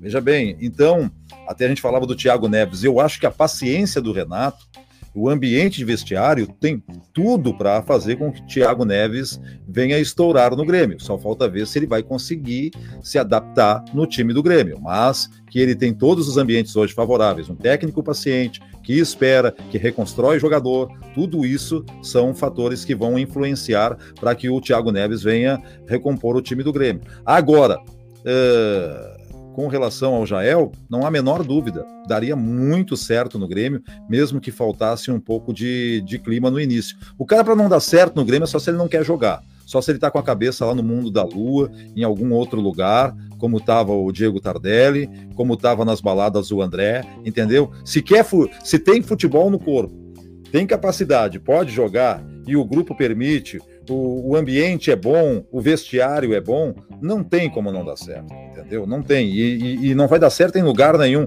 Olha o Zeco, bolão que jogava, hoje poderia ser o lateral direito da seleção brasileira. O que é que fez no Internacional? Cacaca, tá lá no Bahia agora entendeu? Um baita de um jogador que hoje poderia ser o lateral direito da seleção brasileira. Hoje saiu o Dani Alves, que o Tite ainda está contando com ele para jogar na lateral direita da seleção brasileira, e não existe nenhum lateral hoje na seleção brasileira, a não ser que apareça um aí de última hora. Mas o Zeca poderia ter sido a bola da vez, mas é a cabeça do jogador. E o Jael Claro que daria certo, porque já é um jogador que chegaria com a cabeça centrada, voltada para o time do Grêmio, se ambientaria muito mais fácil e a sua uh, história com o Grêmio agora talvez fosse melhor ainda do que foi na primeira. Eu não sei se o Thiago Neves poderia, quem sabe, bancar essa função aí, já que também o Diego Souza não era centroavante, não é centroavante é um falso 9, mas é o jogador que está ali, jogando um pouco mais fincado. Eu até penso, Eduardo, que jogadores, quando chegam numa certa idade, é, eles devem procurar uma função mais específica. Jogadores que já não conseguem correr tanto. O Diego Souza hoje é, é uma questão de inteligência. O Renato colocou ele numa posição onde ele não precisa se desgastar tanto fisicamente. E está ali para conferir e vem fazendo isso com excelência, principalmente no Campeonato Gaúcho. Quem sabe o Thiago, o, o, o Thiago Neves venha a ser o substituto, uma, uma, segunda opção. É algo a ser tentado, porque é, talvez não tenha característica, mas que tem habilidade, qualidade, bola no corpo para isso, ah, tem, e já cansou de fazer gols pelos times que passou. Esse é o PC Carvalho, narrador, comentarista, cantor e também publicitário. é muitos títulos, hein, PC? Eu lembro uma vez, uh, eu fui, uh, antes de eu ser. Uh, eu sou pastor evangélico, né? Sou bacharel em teologia também. Eh, eu lembro que antes de, de eu entrar nesse caminho, eu, eu fui dono de bailão e eu fui dono de três bailões e uma danceteria. E uma vez o cantor do conjunto, não sei se você já ouviu falar, Os Atuais, aí ele pegou e disse assim: Ah, esse é o nosso guitarrista. Na verdade, esse homem faz de tudo. Ele é guitarrista, ele é baterista, ele é tecladista, ele é guitarrista, baixista, é tudo ista, menos vigarista. Então é só o que eu não tento ser. Sensacional, é muitos títulos, com certeza. E PC, tu conhece o Marcos Aurélio Ramos? Tá desejando uma boa noite à mesa aqui de debate de hoje. Conhece esse mano aí, não? Gente fina da melhor qualidade, né? Um dos melhores plantonistas esportivos do rádio web brasileiro. Forte abraço, Gente Marcão. Fina. Obrigado aí pela participação do Marcão, que também deixa o seu comentário aqui. É preciso fazer pontos agora para encaminhar uh, dos times com menos expressão. Os pontos que o Grêmio deixou de fazer vai fazer falta lá na frente. Depois, para recuperar, vai ser difícil correr atrás. É o que tu estava falando, né, PC? É necessário é, fazer pontos com esses times aí, não perder pontos com times candidatos a ser rebaixados. É fazer esses pontos que vai fazer falta lá na frente, né, PC? É, e são oito, né? São oito esses times. E se você colocar ainda nesse, nesse elenco aí de times que não dá para trocar pontos, você pode juntar talvez um Botafogo. O Fluminense até que tá bem, né? É, mas ainda não é. Ainda não é. Então, eu penso assim, ó, metade dos times do Campeonato Brasileiro, você não pode trocar pontos, entendeu? Você elenca ali o Fluminense, o, o Botafogo dá para beliscar alguma coisa ainda no Santos, né? Mas uh, então aí você faz parte desses 10 times. Então são nove times que você vai trocar pontos. Os outros 10 times você é obrigado a ganhá-lo, a ganhar deles, tanto em casa como fora. E se você vai ganhar desses 10 times dentro de casa e vai ganhar fora, três vezes 20, você já está somando aí 60 pontos na tabela de classificação. Com os outros você vai trocar pontos, se você vai trocar pontos com isso, você vai ter mais de 70 pontos. É o necessário para você ter uma belíssima campanha, garantir vaga no G4, entrar pela porta da frente na Libertadores da América e ainda, quem sabe, ser campeão brasileiro. Foi exatamente o que fez o Flamengo ano passado.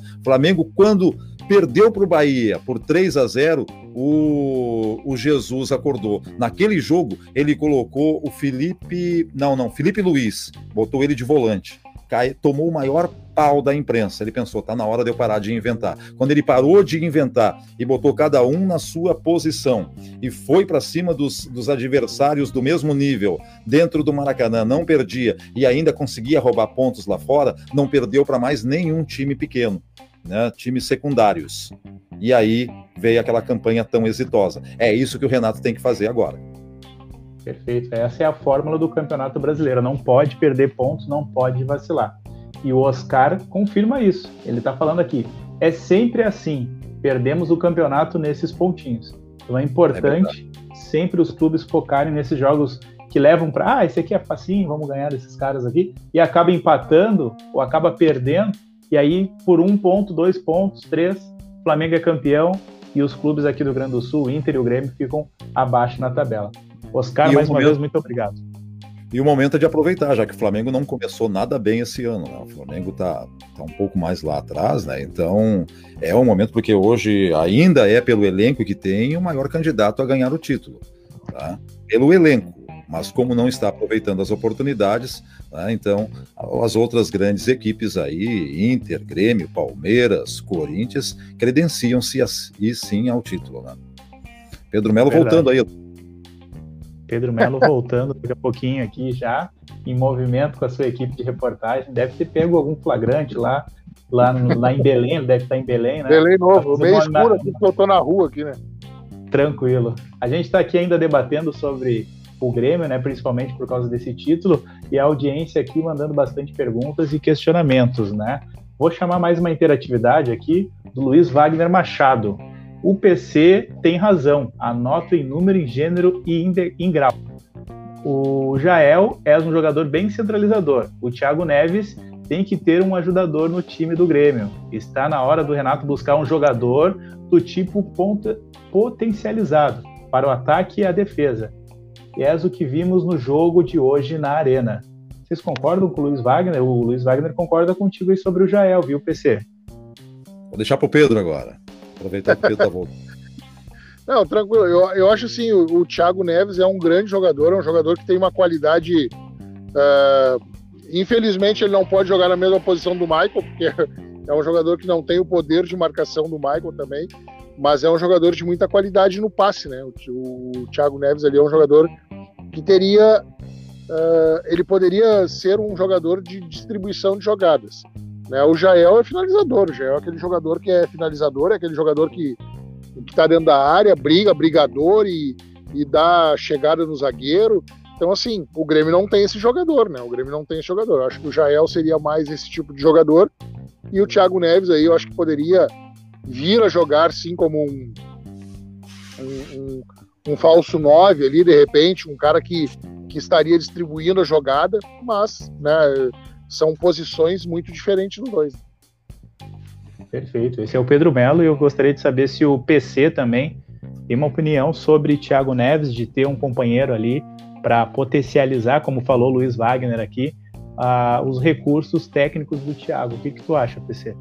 Ah, eu acho que é aquilo que eu falei antes. O Thiago Neves, caso o Grêmio não consiga uh, um jogador da função de origem como centroavante, ele pode se tornar uma opção, porque o Pedro ele pegou com muita propriedade, são jogadores muito rápidos no meio-campo e talvez o Thiago Neves não se encaixe. Mas o Renato conseguiu isso com o Diego Souza. Não quer dizer que ele vai conseguir com o Thiago Neves, mas também não quer dizer que ele não precise tentar. Tal, tente porque é um jogador que tem qualidades. Imagine um jogador com a qualidade dele dominando uma bola dentro da área, porque sabe o que vai fazer com a bola. Né? E aí, eu creio que ele já tem jogadores para isso. Já tem o Alisson, que poderia servi-lo, tem o PP, tem o próprio Everton, que entrou muito bem como uma luva nesse time do Grêmio. Então, é uma alternativa. Uh, não que eu não esteja vendo lugar para o Thiago Neves no meio-campo do Grêmio, mas eu acho que vai ficar muito mais difícil, principalmente com a chegada do, do Robinho, que é um jogador muito mais rápido e que pode dar acompanhar essa dinâmica mais veloz do time do Grêmio. Não consigo ver o Thiago Neves dando resultado para o Grêmio na meia cancha, mas consigo ver ele como uma opção de ataque, porque é exatamente aquilo que eu disse, tem jogadores que chegam num certo momento, numa certa idade, que é melhor jogar centralizado numa posição do que tentar passar por todo o campo. Tá? Nós estamos vendo hoje a dificuldade do D'Alessandro poder jogar 90 minutos, já não consegue mais. O Thiago Neves, daqui a pouco, é a mesma coisa, mas ele tem ambiente para isso, tem clima para isso, tem vestiário para isso, tem a paciência de um treinador que soube esperar o André que não correspondeu e o Jael que correspondeu. Quem sabe venha ser, ser uma segunda alternativa para o time do Grêmio, caso o Grêmio não consiga buscar esse jogador. Perfeito, essa é a opinião de PC Carvalho e também do nosso amigo que saiu, mas voltou, Pedro Melo, né? Que bom que tu voltou, Pedro Melo, porque eu deixei a pergunta a gente de um trabalha. milhão de reais. É, isso aí. Eu deixei a pergunta tá... de um milhão de. Pode falar. Ele tá sem, ele tá sem colírio hoje, né? Tinha uma música que dizia assim, quem não tem colírio usa óculos. Usa óculos. No... usando é óculos verdade. Sensacional. Eu deixei a última pergunta de um milhão de reais, porque o nosso programa hoje, né, tem uma hora de duração, teve 14 minutinhos a mais hoje, porque são atrações que vale muita atenção. PC Carvalho e Pedro Melo, não é todo dia que a gente traz aqui no Dito e Feito podcast. Depois a gente vai ter que fazer um do Inter, né, porque hoje o programa foi todo do Grêmio, que o Grêmio foi o campeão do Campeonato Gaúcho. Bom, o Grêmio foi o campeão do Campeonato Gaúcho. Uh, vocês sabem me dizer quem é o líder do Campeonato Brasileiro hoje? O Inter. Perfeito. Então a pergunta de um milhão de reais. Quem é o melhor time do Rio Grande do Sul? O líder do Campeonato Brasileiro ou o campeão gaúcho atual, o Grêmio, que ganhou duas vezes ou três vezes do líder do Campeonato Brasileiro? Olha, eu, acho eu, eu vejo assim. Fala, PC, fala, PC. Eu acho que o melhor time, time, elenco, é o Grêmio. Acho que o melhor momento é do Inter. Melhor momento, Inter. Melhor time, Grêmio. Grêmio ainda, mesmo tendo, é, precisando de alguns jogadores para compor o elenco, é, ele compõe um melhor grupo de jogadores. E o Grêmio está trabalhando algo que o Internacional está conseguindo trabalhar até um certo momento e depois para. O Grêmio parece que tem até conquistado menos títulos do que o Internacional na sua base, mas tem revelado mais jogadores. E o Internacional parece que tem conquistado mais títulos na base, mas parece que não consegue revelar esses jogadores no grupo principal. Às vezes o Grêmio está precisando de um jogador para buscar no mercado e traz lá da sua base. Você vai ver isso no PP, no menino que entrou hoje de novo, estou esquecendo o nome, o Isaac. É, você viu hoje o Darlan jogando e correspondendo, jogando bem. Você vê o Jean-Pierre, ainda que tenha os seus apagões, os seus momentos morféticos na partida, né? É, Morfeu, o deus do sono. Ah, aí, e tem também o Matheus Henrique, ou seja, o Grêmio está conseguindo fazer contratações pontuais e revelar jogadores pontuais para certas posições. Então eu acho que elenco hoje o Grêmio é mais time. Momento, o Internacional está melhor. E estamos falando de um Grêmio que ainda não focou no Campeonato Brasileiro. Lá na frente a gente vai ter a resposta disso. Viu? Antes de responder PC e Eduardo, eu vou apresentar o novo centroavante do Grêmio. Aqui, ó. Opa. Paulinho motorista. Abraço.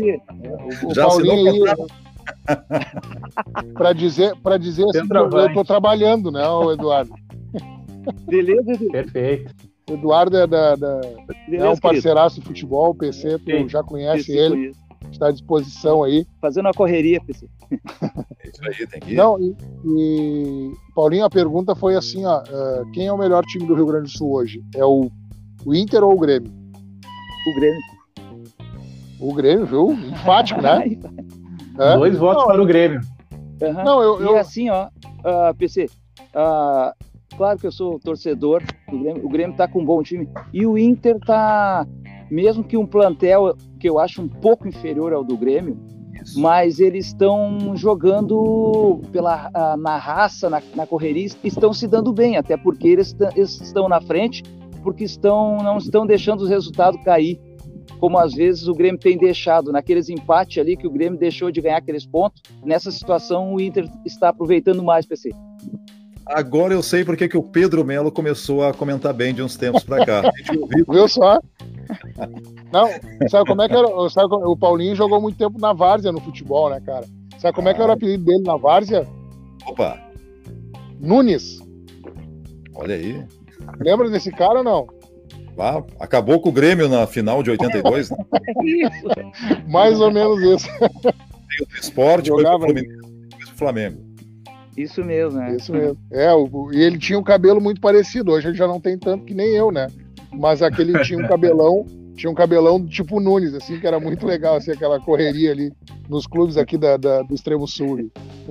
Um abraço para você, então. você. Um abraço Paulinho, que Deus, que Obrigado pela participação aí, viu? Até a eu próxima. que agradeço, querido. Amém. Fique com Deus. Obrigado. Eu que agradeço. Amém.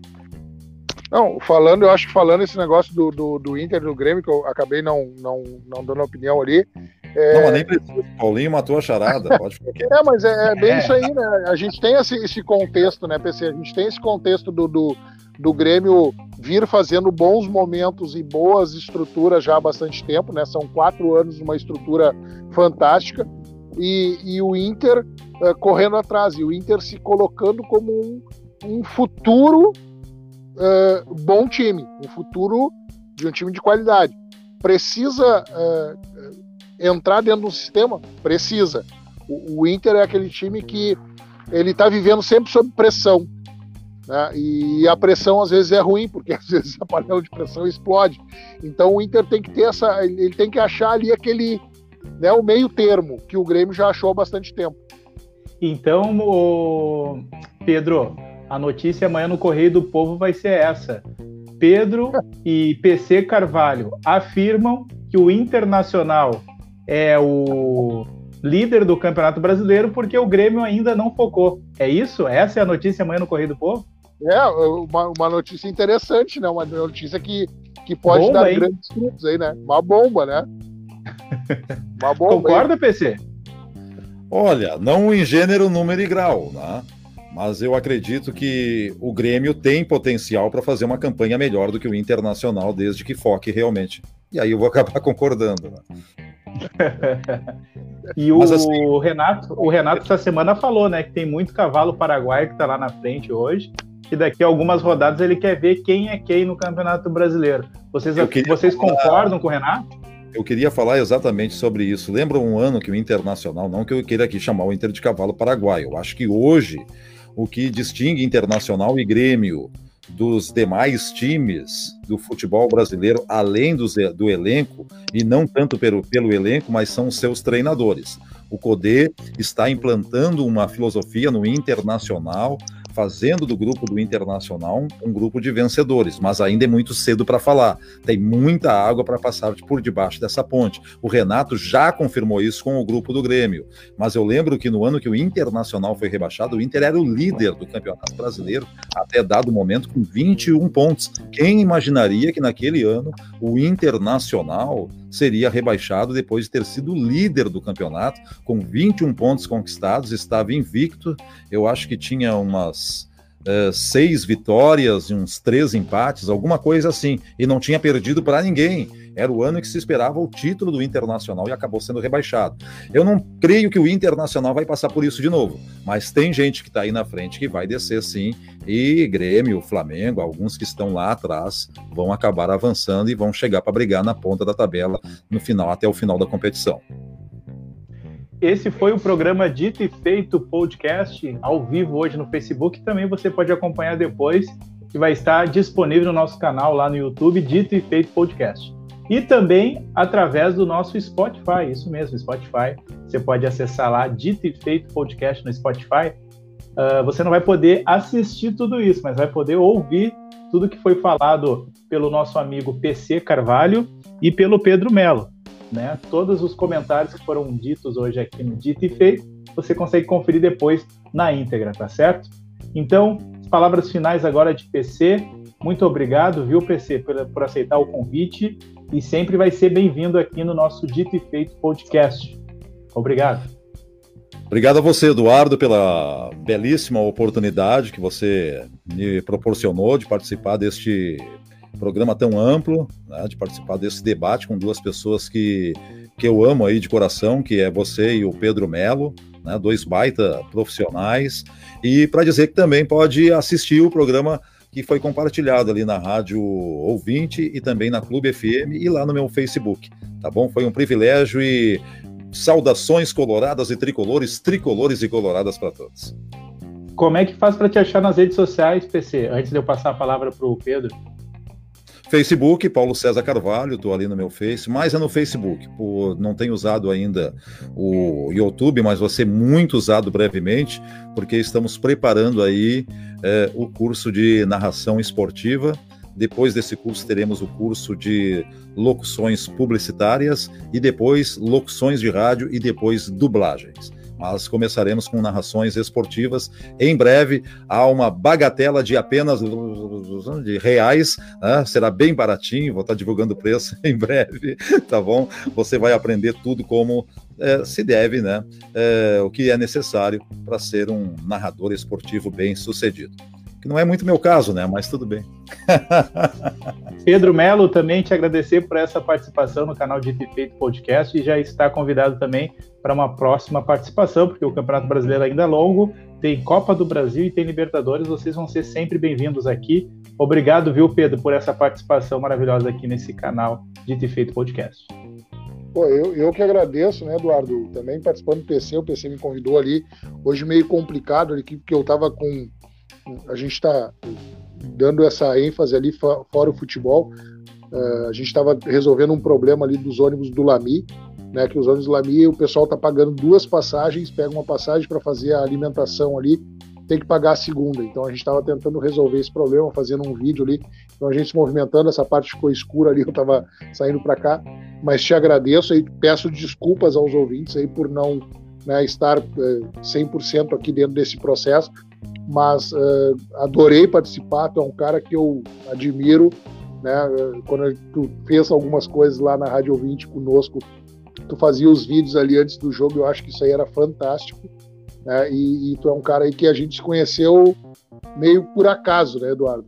E, e, se criou uma amizade. O PC também, o PC de uma certa brincadeira, que o PC disse que tinha um sonho, eu disse que antes dele me contar o sonho, eu disse que eu acreditava e ia com ele.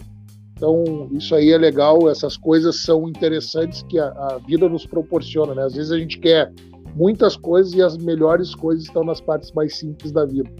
E isso é muito importante. E a hora que tu quiser, eu estarei à disposição para participar, só me chamar e me mandar meu WhatsApp que já tem ali, pode me chamar para qualquer coisa aí, né? O PC eu digo mesmo. E, e eu acho que é fundamental a gente falar do que gosta. Né? O esporte é uma coisa que gosta. Eu fui um cara que trabalhei 16 anos no futebol. Né? É, tenho ainda algumas coisas que uma pretensão de algumas coisas a fazer ainda, mas né, no momento estamos aí, estamos felizes no que a gente está fazendo, nessa distribuição que a gente está conseguindo fazer. Mas te agradeço, agradeço ao PC que prontamente me convidou e eu prontamente aceitei. Né? E eu acho que isso é importante que a gente tenha aí vidas longas aí a, a, a, esse grande programa aí, que tu é um cara que sabe guiar muito bem os programas. Olha, tu é um baita apresentador aí, PC. O cara é bom, hein? É, ótimo. obrigado, tá obrigado. Eduardo, só para finalizar, o curso de narrador eu não vou fazer, tá? Não vai fazer, não quer derrubar o PC, né? Não, não, não é que eu não quero derrubar, é porque eu não tenho o fôlego que esse homem tem para narrar. Pô, narrador é brincadeira, velho. Tu já tentou narrar um jogo de futebol? Ah, já tentei, é terrível, é, não dá. É, não dá, eu não, eu não, não consigo.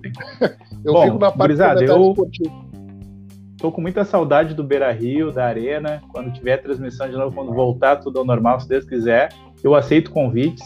Estar com vocês lá na Rádio Ouvinte claro, né, para ver, vamos ver se eu consigo exercer alguma função lá, porque esses dias eu fui ver, tinha dois narradores, dois comentaristas, dois repórteres, dois comentaristas, dois redes sociais. Não sei, eu posso carregar os cabos aí, alguma coisa, PC, dá um jeito aí. É, é, a, é a única web, não, você tem, tem cadeira cativa lá. É, é o único, única web rádio que hoje faz duplex né, no, no Sensacional. Sul, e brevemente estaremos fazendo jogos também, como já citei lá no comecinho, das grandes forças de São Paulo e do Rio de Janeiro. Tá trabalhando aí com vários streamings e em breve também com mais plataformas de vídeo agora, porque você nos mostrou aí o caminho das pedras. Com certeza, vamos, vamos com tudo. E obrigado por me trazer novamente aqui para o mundo do futebol, adoro futebol, né? E hoje eu trabalho diretamente mais com factual, com coisa que acontece no dia a dia. Vocês acreditam que hoje caiu mais um carro no Arroio de Luz lá na Ipiranga? Amanhã notícias lá na Record. Mais um cara. Como é que eles caem naquele arroio, cara? Eu não sei como fazer isso. Não, não é, é uma coisa. É, é uma, é, é, difícil, né? É difícil entender, né? Porque os caras se perdem ali, né, cara? Ou o cara é tava em muita velocidade, ou o cara dormiu, é, as explicações, né? Era meio conheci, dia, não tinha como dormir. Eu conheci um profissional do nosso meio que, além de errar o nome dele mesmo no ar, conseguiu também bater com o carro lombo acima. Sensacional. É cada figura, né, gente? Quase que saiu, mas não vou dizer quem é. tá Obrigado louco. a todos que participaram também aí do nosso podcast, os, os ouvintes, né? Os ouvintes lá da Rádio Ouvinte migraram para cá, os amigos de vocês. Obrigado a todos aí pela participação. Parabéns ao Grêmio mais uma vez, campeão gaúcho 2020. Ah, é, hoje o Grêmio comemora né, os 25, 25 anos né, da conquista do bicampeonato lá em Medellín. E o Inter, uh, o jogo internacional que fez com o Roma há 40 anos, quando da estreia de Falcão no dia 30 de agosto, há 40 anos atrás, e no caso do Grêmio, há 25 anos atrás, também nessa data, 30 de agosto. E agora, mais importante, que tivemos aí a companhia de Pedro Melo nesse dia 30 de agosto. Com certeza. então a gente vai ficar aí com alguns lances desse jogo do Grêmio e Caxias. Teve a transmissão de PC Carvalho Pedro Melo, alguns lances de gols dessa, dessa grande final. O Grêmio perdeu, mas ficou com o título com caneco. Uma boa vale noite a todos. Você viu ou não? Como é que é, PC?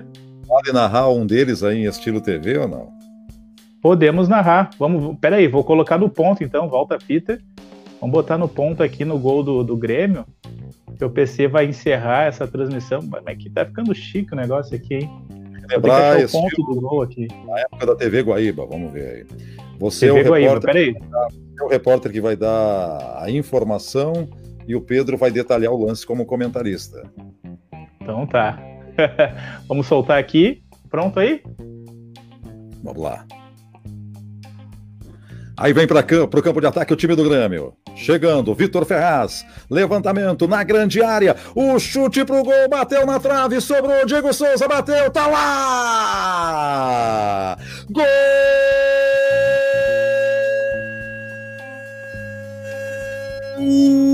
Do Grêmio, do Grêmio, do Grêmio, do Grêmio! Pode vibrar, torcedor tricolor! Queria fazer mais um Everton em cima do Caxias, não deu, foi na trave, mas a bola procurou o artilheiro, ele cheira gol. Diego Souza, do jeito, do jeito que o torcedor tricolor gosta, inaugura e deixa o Grêmio cada vez mais perto do título, tá anotado. Um para o Grêmio, zero para o Caxias, passa limpo Pedro Melo. É realmente um grande gol do Grêmio, gol, uma jogada pela direita, acabou vindo para a esquerda, Everton bateu na trave, sobrando para Diego Souza abrir o placar e fazer 1 a 0 em cima do tricolor da Serra. Passando a limpo, Eduardo Marques. Um gol de centroavante Diego Souza. Um grande golaço jogado começou pelo lado direito, lateral conseguiu concluir ali a sua jogada. No lado esquerdo estava o Everton, recém-chegado no Grêmio, conseguiu chutar na trave e sobrou para ele o centroavante, o goleador do Grêmio, Diego Souza, PC. Obrigado. Ó, nota 10, hein? Nota 10, show, show de bola. e, e, finalizando aqui, ó, Marco Aurélio Ramos. Ribeiro Neto caiu no arroio. Ribeiro Neto. ah, ele deve estar tá falando que o Ribeiro Neto já caiu no arroio, né? Ah, já caiu no arroio. ah, pode ser. Foi esse cachorro que comeu teu fone ou PC? Exatamente, ontem. E olha, tá ganhando Manda carinho mesmo. Manda um abraço para ele, quase nos derrubou aqui hoje, mas conseguiu outro fone, né, PC? Conseguiu outro. Isso aqui é parente da Cacau, né, Pedro? É parente da Cacau. A minha tá dormindo, né? O Pedro a também tá tem. dormindo um... na casinha dela. Essa aqui se chama obrigado. Michone em homen... Michones, em homenagem a um dos. ao elenco né, do The Walking Dead. Opa! Um tá certo então.